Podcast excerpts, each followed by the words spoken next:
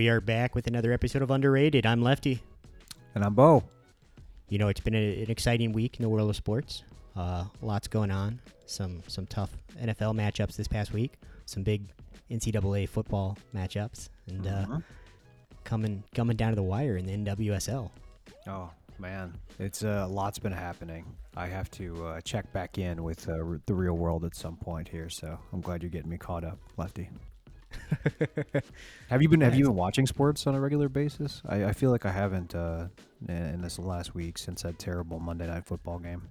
Um, you know, not not really actually. I uh I watched some NWSL games this past week just because you know it's the it's the push for the playoffs. Uh, right. You know, my my local team, the OL Reign, clinched a spot, but uh, they're still fighting for that first overall position. But uh, yeah, aside from that, you know, after the White Sox fell out of contention, uh, haven't watched much on my end. Let me ask you: Are NWSL uh, tickets uh, affordable, or uh, uh, what do you think on those prices? Yeah, I think they're they're fairly affordable, at least where I am. I'm sure that they're probably more affordable in other cities, to be honest. Sure. But uh, here in Seattle, um, you can get pretty solid seats for twenty five dollars or so. Good, good, good. Yeah, get out there and uh, support, man. We need some more of that. Uh, hey, w- what's up with uh, the violence at baseball games these days? There's been two pretty publicized fights in the last few days. I don't know if you've seen this, but um, have you seen any videos of these? I, I have not, uh, though. Um, I do have whatever that large Twitter account that just posts baseball fights blocked. it, just doesn't interest me in any way. Oh my goodness! It's just uh, I feel like this past season, it's more than ever though. You know, you always have this drunken silliness, right, at any you know, um, any venue. But I didn't understand. So last night, uh, a Dodgers fan and Padres fan start throwing haymakers. Just seriously, you know, if you watch this video, this Dodgers fan just got destroyed too. At the end of it, you see a cop just slowly kind of walk up, looking very confused. So you know, who knows what happened there, but earlier this week, a man was arrested and has been banned from Nationals Park for five years after he attacked an usher. Not even another fan, just an usher.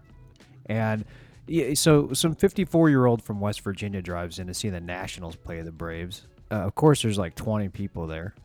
So he goes down to sit up front, and I guess one of the ushers caught him and asked him to leave the section. And you know, the fans are seeing this altercation, so they're getting into it. You know, the fans are, you know, shouting, "Get him out!" Uh, you know, and clapping, and uh, he just is getting more upset. And uh, a male usher comes down to assist, and this fan just throws a closed fist uh, at his face, and they go, yeah, they go into some seats. The, the police walk down. I mean. Uh, I mean, the, the usher had a bloody hand. The the fan had a bloody face. It's like this is becoming a regular thing to see at games now, Lefty. I mean, Yeah, that's uh pretty disheartening to see. Um, guess uh, uh, you know they've they've a lot of people have transferred from fighting on airplanes to fighting at baseball games. Apparently, that's what it is. That's what it is. Uh, speaking of baseball, we got some clinchers, folks. Right? I saw. Uh, you know, this has been the shortest long baseball season ever. It seems like it just I don't know. It just cruised by, right? So, uh, just faster than recent years. But anyways, Blue Jays just clinched earlier. Uh, super happy for them. Thought they were going to, you know, uh, not do that. so that's cool to see them in the playoffs once again. But uh, I think the NL wild card might get interesting, dude. I, I think yeah. I think I think unless Seattle loses every game uh, uh, on the AL side, I don't, I don't I don't think Baltimore messes anything up. But the Milwaukee, Philly, and San Diego situation might get a little stupid here. I don't know. Yeah, You think there's any surprises coming up or? um, you know, I would. Uh, uh, it's blasphemy living here in Seattle, but uh, I kind of want the the Mariners to not make the playoffs. Oh man, speak on this. Talk more. Um, you know, I, I just find Mariners fans pretty annoying. Like, I mean, I Oh think I find goodness. most fans annoying to be Sure, completely, sure, completely honest. But uh, Of course. um, you know, extend that drought. Oh my goodness. This is uh, this is big stuff coming from you there. Wow. Okay. Yeah, I will. We'll wait. We'll wait and see here. Um, obviously, I think the AL uh, wild card is pretty much in the books. I I, I don't. Yeah, think, yeah. I think they'll make it. There's, mean, there's for- very little chance they lose. Yeah, you know, four games out. That's a pretty big gap with you Yeah, know the little time left. Yeah. So, um, but uh, I'll be curious to see what happens with uh, Milwaukee, Philadelphia, and San Diego. Does San Yeah. Diego implode once I, again? I, I mean, I, I, I hope so because that's the most fun storyline. Me too. I I feel terrible for saying that, but just I I I would love to see this happen yet again. I mean, it's just it's it's always something, right? Absolutely. So, you know, we're a couple weeks away from the NBA season starting. So we have to start with some of the biggest news. LeBron news. Did you see this LeBron news? Uh, catch me up. Okay, so get this. LeBron James is now officially invested in the pickleball business. Oh, I, I did see that. I did see that with Oh my uh, God. with old friend of the podcast, Draymond Green. I, I was going to say underrated cover boy, Draymond Green. And uh, Kevin Love, he's purchased the team in the MLP. I- apparently, this is instrumental for the league, you know, which let's talk about the real story here. What the hell is the MLP? Um, yeah, I, you know, um, I obviously don't have the financial backing or acumen of of King James, but uh, Yeah. I, I do have to say I don't imagine anybody watching pickleball. I think Why that would- that's a sport that that uh, definitely intrigues uh, an older subset of people, uh, lower impact tennis. So I think that it's yeah. you know there there are lots of forty and fifty year olds playing it. Oh, Nobody's I wa- know. nobody's watching pickleball. You know, I just thought it's. I didn't. Okay, so I don't know. I didn't know this existed, and I thought, why would this be of interest to anyone? And I thought this was unacceptable to do outside of your local park. But Yeah. uh, yeah, isn't this like you know uh, people who can't play tennis and perform at that level anymore just immediately play pickleball? You know, I, I'm actually not all that familiar with the sport. I, I enjoy playing tennis. Good for you. Um, I, I, I can't say that I've ever experimented in the pickleball. Yeah, I've watched it quite a bit. I've been asked to play multiple times, but I've had other things to do. You know. Uh, yeah, yeah. Like, you had like watch cut, TV cut the grass. cut the grass, or you know, Um, sleep. Yeah, So, you know, power wash like your power wash your house. really anything that Yeah. isn't that. So you know, Yeah. um, Yeah, yeah. I mean, it's it's one of those things. It, to me, it kind of falls in the, the realm of like CrossFit. Um, in terms Mm. of the, the people that thoroughly enjoy it are pretty insufferable.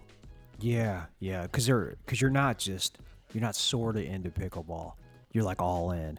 There's Yeah. probably a line of picklebill, uh, picklebill, pickleball apparel.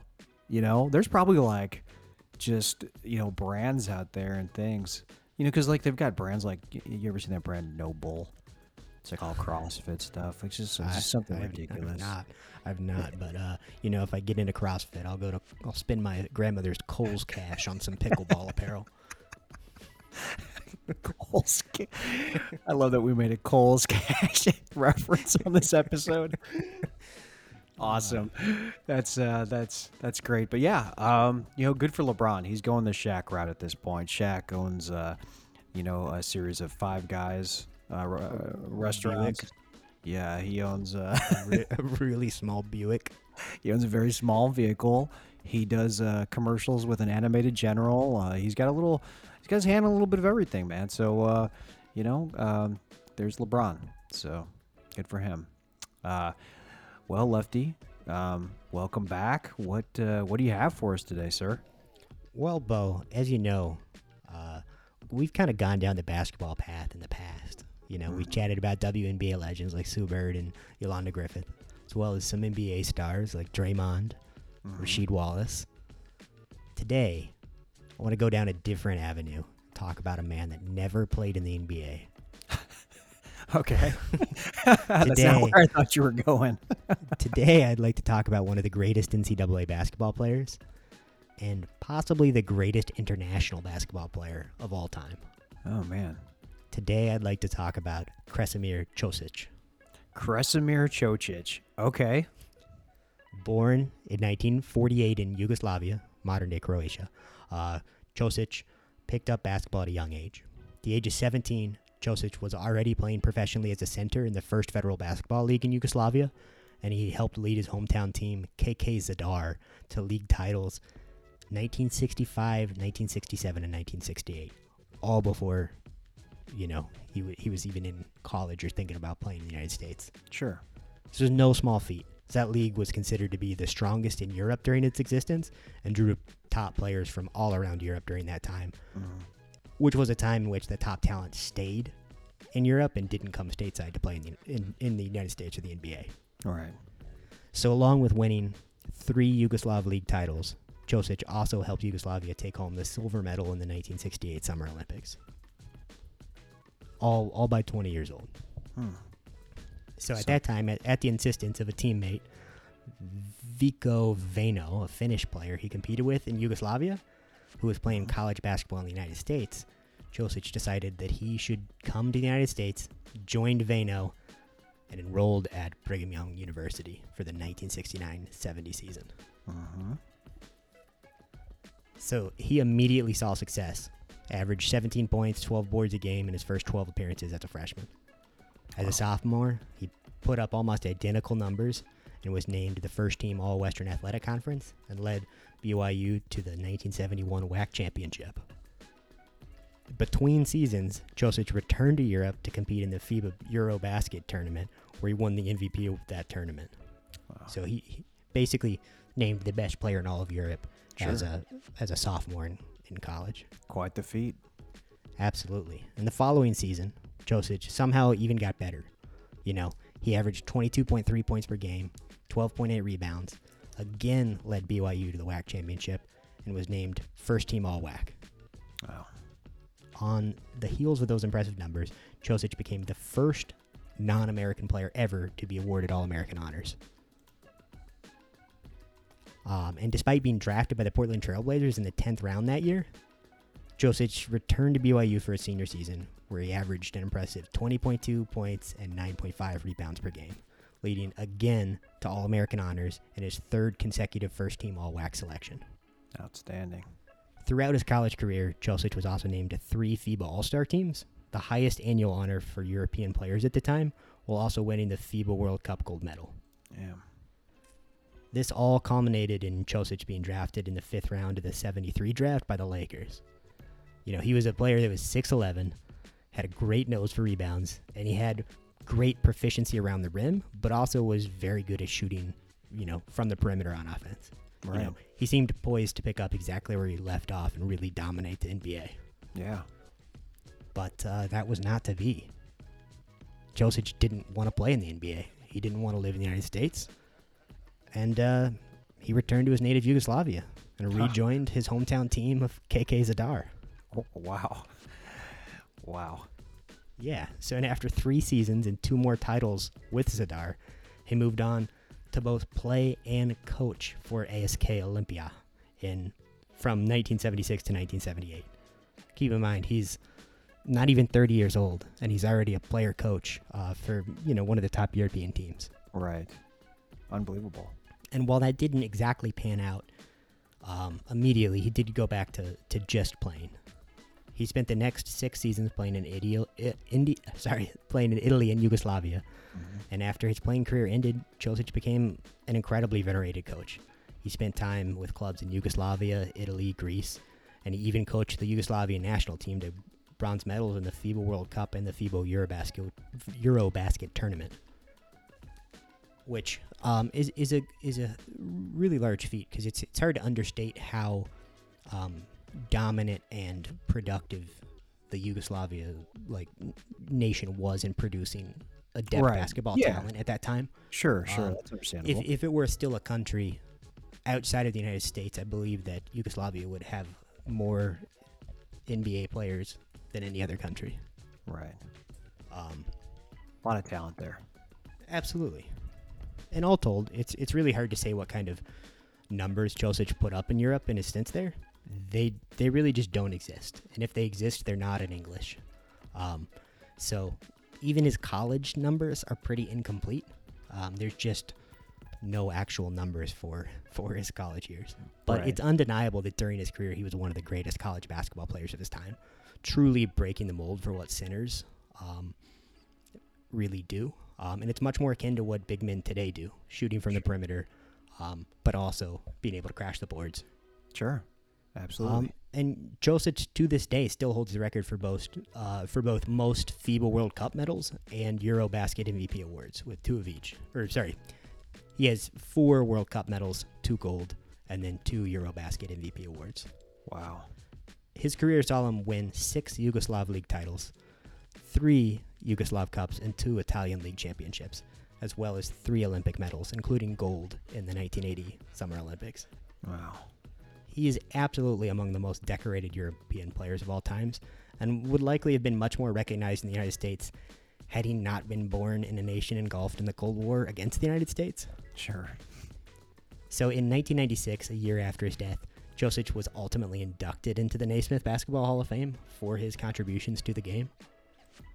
Um, and he was only the third non-U.S. player ever inducted into the into the Basketball Hall of Fame. All right. That's outstanding. Um, so, Bo, is, is Krešimir Ćosić the first of many college basketball stars with a skill set that was unlikely to translate to the NBA? Or is the Yugoslavian big man underrated?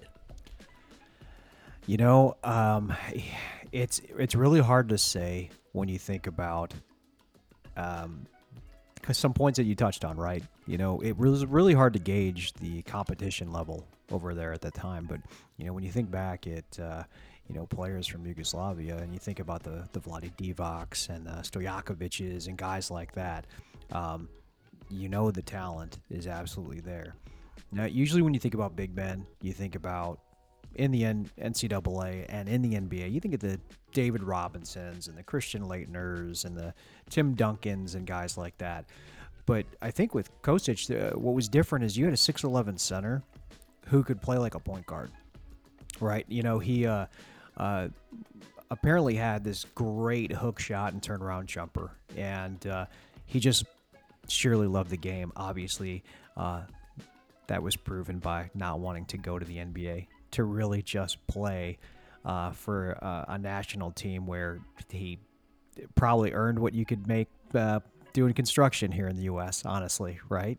Yeah. so, um, it is really hard to say what his career could have ended up like, but what I believe makes him underrated and a little bit overlooked is you know all these accomplishments we talk about, um, especially in you know I mean, we're going off of his NCAA career, right? Uh, you know, leading BYU in scoring, uh, you know, per game, uh, the rebounds per game. I mean, these are crazy, crazy, crazy statistics.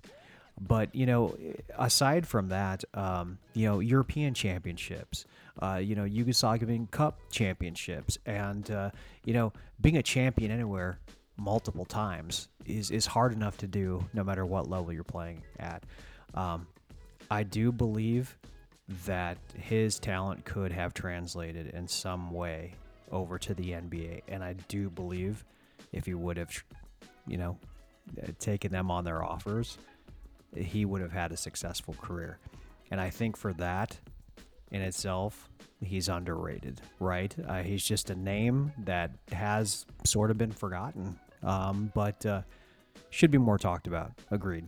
Yeah, yeah, absolutely. And, and just imagine if he had he had you know signed with the Lakers, you know that was a team that that uh, you know finished first in the NBA Pacific Division that Right. year. Had Wilt Chamberlain at center, a player that definitely could have taught him quite a bit.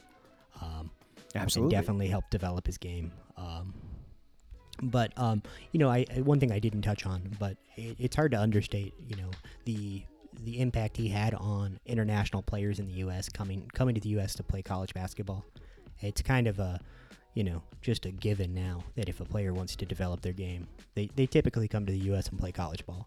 Right. Um, but that really was not a thing at the time, as evidenced by the fact that he was the f- the first international All American. right. Um, and interestingly enough, um, in in his senior season, he was named to that uh, as a, as a European All Star and played in a tournament in which, uh, you know, the European All Stars played against a, a U.S. team in four different cities across Europe. Sure. And they beat they beat the U.S. in four different games in four different cities in that in that All Star festi- festival. Um, Right. And I could not find the rosters for that U.S. team, um, but I would have to assume that it it was a lot of great players. I Sure, mean, typically, I stacked, mean, I'm even at sure. e- even at that time, the U.S. fielded, um, you know, pretty solid international teams. I mean, Right. famously, that was the year that they're still complaining about losing that gold medal in, Right. in the Absolutely. Olympics. But Absolutely. but that but what I would assume is a similar team lost all four games to to a team led by Ćosić. Yeah, definitely. And I mean, if you really look at the numbers, the statistics, and that time, I mean, you have to assume in college basketball that he was one of the first great international players to play college basketball. Oh, absolutely, US. absolutely. So, uh, you know, that says a lot about the quality of his talent. And, uh, you know, obviously, uh, BYU retired his number, you know, um, quite a few years ago um, out of, you know, due respect. But, you know, that's a lasting, you know, effect that he's left, um, you know, behind him. Again, uh, an interesting choice to not be live in the U.S. and not play in the U.S. Um, stuck by his values and what he felt, and uh, I think uh, you know for some folks, uh, there's too too many politics involved with the game, right? There is a lot that happens, and uh, you know it. Uh, it's it's the competition is what's more important. Yeah, yeah, and it's interesting to think about. Uh, you know, he might be a player that really could have taken off. You know, in another decade. Also with the three point line. You know, Sure. his enti- his entire career wasn't even introduced in FIBA until he was done playing in '84.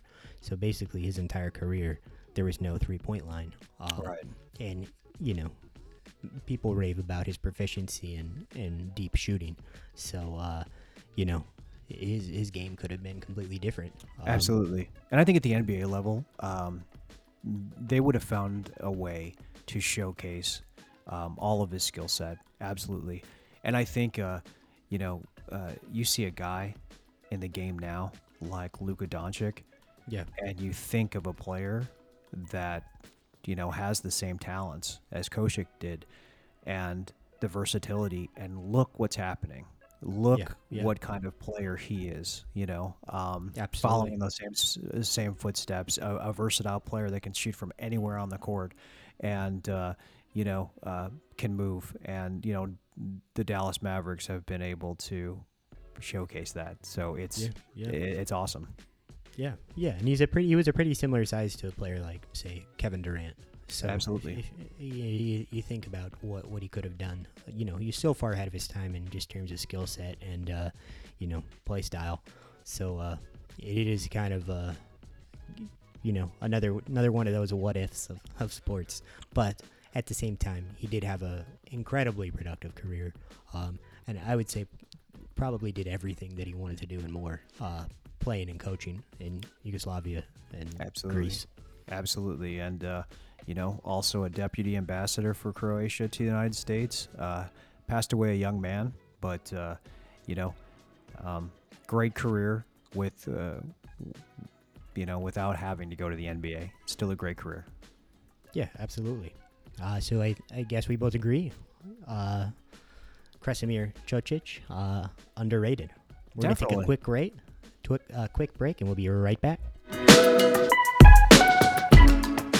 and we are back Bo, is there anybody that you wanted to talk about today? Yeah, okay, Lefty. Uh, I'm going to cover a baseball player today, and this will probably be the last one I do until spring training next year because I'm like that. And uh, to be honest, I've been so gun shy to do uh, another baseball player because of all the hatred and adversity I faced personally in the aftermath of that Gary Gaetti cover I did a while back. I mean, I felt like I, I had to stand trial after that story. Um, there's a, there's a lot of questions there. Have you talked to your family since then? right, exactly. I had to uh, kind of, you know, disappear after that one. But, uh, anyways, I'm going to dive into a guy who played for six teams in the MLB over uh, a nearly 20 year career. He is not in the Hall of Fame, and only actually has one more shot. Um, he is not in the 500 home home run club. He is not tied to the Mitchell report, but he was a damn fine ball player. I am honored to be covering the great Fred McGriff on today's show, Lefty. Crime dog. I was going to say, don't call him the crime dog in your Chris Berman voice, or we'll, sh- we'll shut this episode down and I'll just talk about Whoopi Goldberg movies.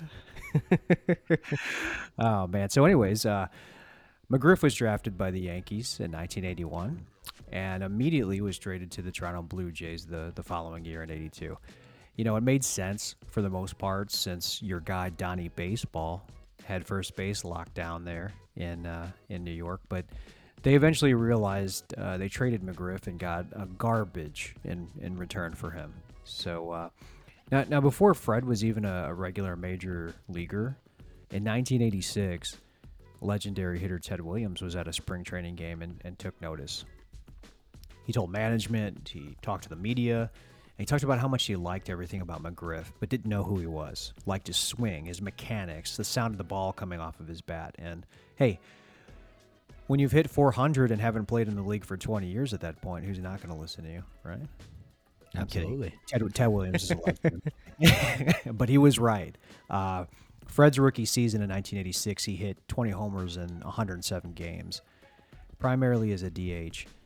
And in 1987, he hit 34. It was the first of seven consecutive seasons where he hit 30 or more home runs. Uh, he was tops in the AL in power in 1989 with 36 homers, and he helped the Blue Jays win the AL East. Uh, fun fact he was the very first, uh, he hit the very first home run ever in the Rogers Center, where, where the Blue Jays play. Really? Yeah. But uh, in 1990, he was traded to the San Diego Padres. Uh, this time, though, the Blue Jays received uh, some some good stuff. Some you know some some good players. They got Joe Carter and Roberto Alomar in return. Uh, those were two integral players that uh, that helped them win back-to-back World Series in, in '92 and '93. So while that was happening in Toronto, though, McGriff went unfazed. He never had any issues acclimating to the NL, and he kept hitting for power and average while making his first All Star appearance and leading the NL in home runs, just as he did a few years prior in the AL. But those Padres were never in serious contention. So in 93, they needed to unload contracts and they traded him to the Braves. Immediately, he had an impact. He helped the Braves take the NL West title. NL West. You believe that they were they were playing in the same division as the Giants at that time. Uh, and he hit a career high 37 home runs without skipping a beat. Now, 1994 is an important season for McGriff. Why? Because it was a strike shortened season. In August, at the time of play stoppage, he was batting 318 with 34 home runs in August. So he was on the verge of having a monster season. But that wasn't in the cards. What was in the cards was 1995. And that saw him continue to produce as one of the most consistent cleanup hitters in the game and his one and only World Series championship ring. So the following season, the Braves returned to the World Series but lost. Fred then signs with the Tampa Bay Rays, his hometown team, has a down season for, you know, McGriff standards with under 20 home runs. So most everyone firmly believes that his career was in decline but he returns to form quickly with the Rays. Um, during with the Rays and the Cubs actually, and at ages 35 through 38, McGriff hit 32, 27, 31, and 30 home runs, while always hitting above 270 and sometimes 300. You know, he had a short stint with the Dodgers and then returned again to Tampa, where he officially retired in 2005. So, let's talk about career stats.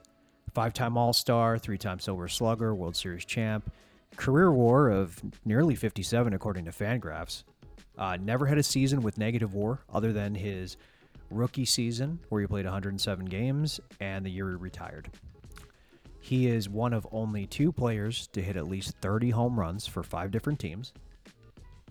One of less than 20 players to ever record a 280 batting average, 375 on base percentage, and 500 slugging percentage, along with at least 490 home runs.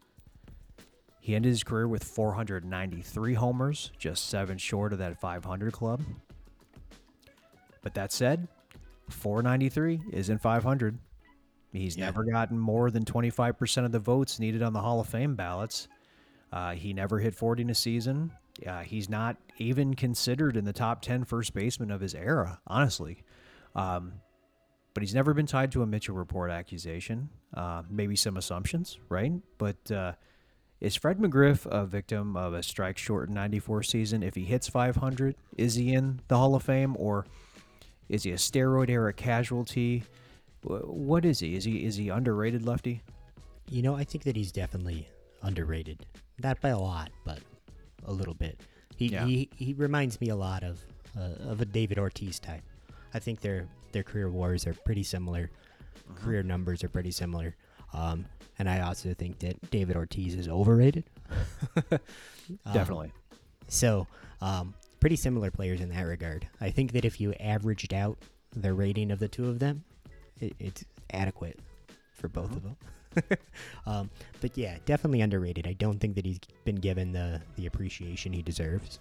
Um, you know, he's had a pretty prolific career. He also had a, a lot of not great seasons. Um, lots of counting stats that were that were good, but uh, didn't blow anybody out of the water with a bunch of you know eight, nine, ten war seasons. Uh, right, right. He was he, he was, was just- good, but he was never great. Right. Yeah, he was a solid contributor. That said, um, still, you know, definitely a guy that uh, was a victim of his era and a victim of not uh, not hitting those arbitrary metrics that uh, that people love so much. Um, and as I said, definitely somebody that I think uh, you know outpaced Fred McGriff in terms of production. Or sorry, outproduced Fred McGriff outproduced David Ortiz in terms of on-field production, and a Sure. player that uh, maybe should should get a second look by voters. If if we've set the new mark at at a David Ortiz, you know, closer Right. to 50 WAR than 60, then uh, Fred McGriff is absolutely a, a, a person that deserves that Hall of Fame nod. Definitely, definitely. I, I I agree. He's, uh, you know, his uh, his career right now is, uh, um, his Hall of Fame career, we'll say, is uh, you know on the line here. I think his last shot is in December, if I'm not mistaken. Uh, Yeah, they're going to be voting on it, but uh, you know, he was so close to that that 500 club, and I feel like aside from the sheer well i mean you know since he's been in he's made it into you know he, since he's retired i mean 13 players joined that that home run club in, in, in a 21 year span basically right? I mean you had sosa palmeiro mcgwire sheffield all these guys. Um, but you know mcgriff was the only one at this point who seems to be a clean player, right? I mean, there's a lot of big names there. Anybody who was doing anything was on that report. The Bagwells, the McGwires, all these guys, the Palmeiros, like we said. For whatever reason, Frederick Griffin was nowhere to be found. Okay, but you know who knows what that means. Let's, uh, you know, you you can make your assumptions and you know, whatever. But you know, he never won an MVP. Um, he did change teams frequently. Um, you know, I uh, it's hard to really say. You know, in a time where it was so competitive and the balls were juiced, he never hit 40 home runs. And I think, like you said, those are metrics that mattered for that time. If you're talking about uh, uh, the company that he was in, right? Yeah, yeah. And you know, and he was, you know, he, he was hurt by that that shortened strike season. Um, you know, voters hold on to those metrics whether they're important or not. It's ridiculous that a s- seven home run swing is what uh, could keep a guy out of the Hall of Fame, but it is what Right. it is. Um, Right. But he was also, you know, hurt by the players he was surrounded with. You know, Definitely. w- when you're surrounded by guys like Jay Bell hitting, you know, 40 home runs or whatever, or, you know, Steve Finley hitting Sure. 35 or whatever, um, you know, it, it's hard to surpass that when you're, uh, you're just plugging along, you know, putting up Right. good but not spectacular production. Um, and I think that uh, you know maybe he'll get that recognition one day, but uh, for whatever reason, well, I mean we know the reasons. Uh, he, he probably won't get into the Hall of Fame this round. Uh, hopefully Right. they they you know some some committee in the future will uh, you know change things around. But at this moment, uh, unfortunately, I think he'll be a casualty of his era. Definitely. Yeah. Um, hopefully, you know, uh, somebody will see something and, you know, recognize uh, some of his accomplishments. But, you know, like we talked about, it wasn't like there was, you know, 3,000 hits under his belt. You know, there wasn't like there was a gold glove play out in the field. Um, you know, there's, I think there's some other factors that kind of go into that. So, you know, I can see it from both angles. But, you know, good luck to Fred, man. Sure, he's out there somewhere uh, with his fingers crossed, and I think we both agree he's uh, he's a tad underrated. Yeah, absolutely, absolutely. Um, yeah. So we- we've got Krešimir Ćosić, uh, underrated. Fred McGriff, underrated.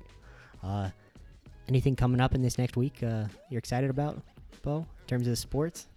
Well, you know, right now I'm in Cincinnati, and you know the Bengals are playing the Dolphins. I have freaking Amazon Prime turned up. This is, what we're doing now these days. So, uh, yeah, I mean, wh- uh, let me ask you what what are your thoughts on this Apple TV situation and the Amazon Prime situation? You know, with these sporting events. Um, I plead the plead the fifth. I don't pay for sports. Right. talk about how I get my sports. right. Exactly. I, I tell you that it, it is not great for the average fan. It's not something that concerns me personally because they're not going to get my money either way. But uh, you know, for you know, ninety five percent of fans that uh, you know are just trying to watch games of the teams they like, uh, it's just another pain in the ass for them. Well, you know, I had this conspiracy theory leading up to the Albert Pujols 700 home run, uh, you know, chase, that it was going to happen as we got closer to it while they were playing the Dodgers and it was on, you know, Apple Plus. I just had this feeling that it was going to get close and people were going, the MLB was going to make people pay for it, right? So yeah, yeah. I Well, and, and I, just uh, I thought that was coming. it, it was a very if that's the case right that's such an mlb move right to to have a historic event coming up and instead of trying to make that more accessible to grow a fan base Sure. increase revenue in that way It's money it's- grab. to, to make already existing fans fewer of them uh, you know have to pay extra money to watch you know the milestone break Can, I mean, can you imagine back in the day, especially your like your grandparents wanting to see their favorite ball player do something historic, but having to like buy it on pay per view? I mean, that's what it's equivalent to, right? You know, like or or or or or buy cable because yeah. you know something that they're never going to use, but just to watch this thing. I mean, it's pretty crazy, but it, it you know it's it's tangential but uh, growing up in uh, in Indiana I was for whatever reason in the blackout zone of the Indianapolis 500 every year Mhm. so they didn't actually show the race that was in Indiana in Indiana because they assumed that it would make people not go to the race wow. um, but almost everyone that I knew had like pretty extensive like TV antenna setups to try to get the race broadcast from an Illinois station. and they would they would just use those once a year just to watch the Indianapolis 500. Um, so Wow. that's probably the, the most the most direct comparison I can think of. Yeah, you've got to uh, rig something together to, Yeah. you know, just be a fan, right? Something Yeah, that yeah. should be completely accessible. You know, there's a, there's quite, a- obviously, we have a big NFL weekend coming up, but uh, I'm telling you, if, if you're connected to the Cleveland Browns in any way, something is going to happen to you and something is going to come out. There's always something. Have you seen this Myles Garrett story? I have not informed me, Bo. Okay, so uh, earlier this week, um, Myles Garrett, uh, you know, uh, star D lineman for the Cleveland Browns, literally has a one car accident in the middle of the day, drives his Porsche with his girlfriend in it off the road at 60 miles per hour and flips the damn thing. I mean, it's just destroyed. And the, the obviously police show up in you know this uh, Cleveland suburb, and I mean he's got a left shoulder sprain, a right bicep strain, cuts and bruises. He said he thought his hand was all messed up. I mean, the the videos out there from the police body cam, the the cops are telling him, "Hey, hope you're not out too long. We need you out there." Uh, nobody knows what's going on, and you know, obviously the cops are like, you know, have you been drinking anything? Nothing. They they they didn't suspect that he was under the influence of any kind, but just randomly, I mean, he said he was steering out of the way of an animal on the road. I don't even know what animal, but. I- mean, what what next? You know, like there's just Yeah, it, this is a freak show up there. well, it's it's kind of nuts uh, that that that man still has a driver's license. So I'm reading about this now, and and he's been cited four times. Uh, once in 2019 for going 91 miles an hour in a 60 mile per hour zone in Ohio. In See. 2020, he was cited for going 100 miles an hour in a 65. I remember that. Yeah, In 2021, he was cited two consecutive days for driving at least 100 miles an hour um, in 70 mile per hour zones. So it, it's clear that uh, that's a man that uh, should not be behind the wheel of a car, especially you- a sports car. Do you think it's you think it's just because he's so large that his leg and foot is just so heavy that he goes faster? It's a, it's like Shaq in a Buick or a Lincoln. No, I think he just likes to drive fast. He they're so they're saying that you know his car uh, left the road and it also hit a fire hydrant also as well. Like I, I mean, it's a just uh, it's a mess. But uh, you know they they said that he wasn't impaired by you know drugs or alcohol, and uh, you know But he was clearly impaired by being just a dumbass. just a bad driver. yeah. So yeah, again, we- can't go. I mean, I think that there it's, it's an indictment of, of whatever is going on in Ohio as well. You know, if you can get four tickets in a you know a two year period, is that two years? Yeah, roughly two year period for going ninety to one hundred and twenty miles an hour. Like, there should be some kind of consequence greater than getting a ticket. Yeah, I mean, if it's getting, yeah, I mean that's pretty bad, right? I mean that's like if bad. you if you can get a ticket for going 99 miles an hour and the next day get one for going 120 miles an hour like maybe they need to reevaluate some things in ohio their system, yeah, absolutely. yeah i mean obviously there are a lot of laws in ohio that are a little antiquated and that's probably one of the least you know pressing ones but uh right. this is a real problem there It seems to be right, man. Uh, on a more serious level, Hurricane Ian is just just destroying everything in its path. Um, you know, I think um, I don't know if you saw this or not, but it the the storm surge was so intense in Tampa that I mean it emptied out the bay. Like that's how serious this this this damn thing is. You know, Orlando's saying there's uh, catastrophic, historic flooding, um, and, and and probably the most catastrophic, you know, uh, natural disaster damage in the history of of the state. You know, um, as I was watching before we started recording, the beginning of the podcast here, the uh, start of this uh, Bengals and Dolphins game, you know, began, and um, of course the commentators are Al Michaels and God, whoever that other idiot is. And uh, Al Michaels is like, yeah, you know, the owner of the Buccaneers have already uh, they vowed to donate a, a million dollars, and uh, Tom Brady is donating money. Obviously, he's a Tampa resident, and uh, the other commentator says, yeah, sweet Tom Brady, always always willing to give, always willing to give, because you know we we got to pay respects to the great Tom Brady during this time of uh, you know natural disaster, but. Uh, man, it is uh, freaking intense down there. And I Yeah. mean, every year it's they're they're going through something, but this is uh this is a serious one. It uh, went down to like a category one, made a right turn, and then went back up, and it's turning into a category five. I think it, it's just crazy. It's it's a mess down there, man.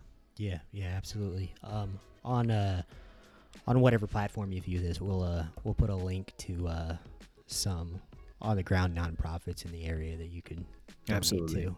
Absolutely. You can check that out on uh, on our socials, Twitter, um, uh, TikTok, YouTube, and then uh, in, in the description of, of wherever you're listening to this podcast, if you'd like to to help with relief efforts following Hurricane Ian. Yeah, the um, you know, there's a lot of sporting events happening there that uh, you know are being relocated and uh, you know maybe even canceled and and whatnot. So you know that'll be interesting to see. I I know um, the Chiefs and Buccaneers are still planning to play this weekend, so um, I, I think they're moving forward. But uh, um, you know, good luck mean, I to the guess- folks down there. Yeah, yeah. I mean, I guess they do have that big boat by the field That's true. in Tampa, the pirate ship. that's the uh, that's the locker room.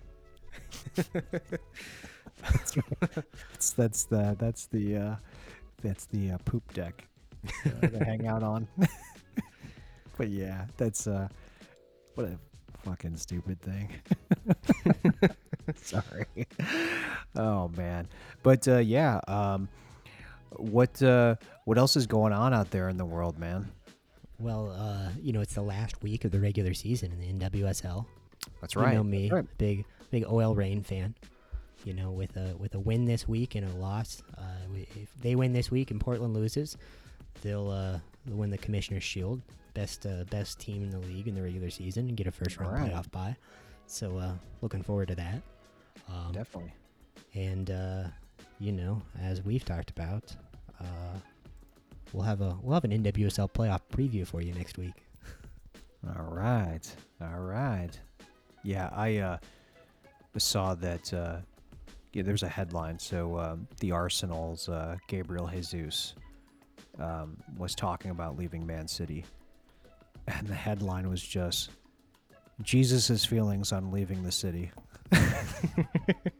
so obviously, I clicked on it because I wanted to know how the Lord felt, but uh, it was just about Gabriel Jesus. So, uh, Oh, but uh, looking forward to watching some. Uh, Yeah, some, we uh, got the some- Premier League back this weekend. I know, after, uh, right? after a couple weeks of, uh, you know, the international break, many Uh-huh. games being canceled because uh, I I can't remember why, but some I guess some old woman died or something. Something like that.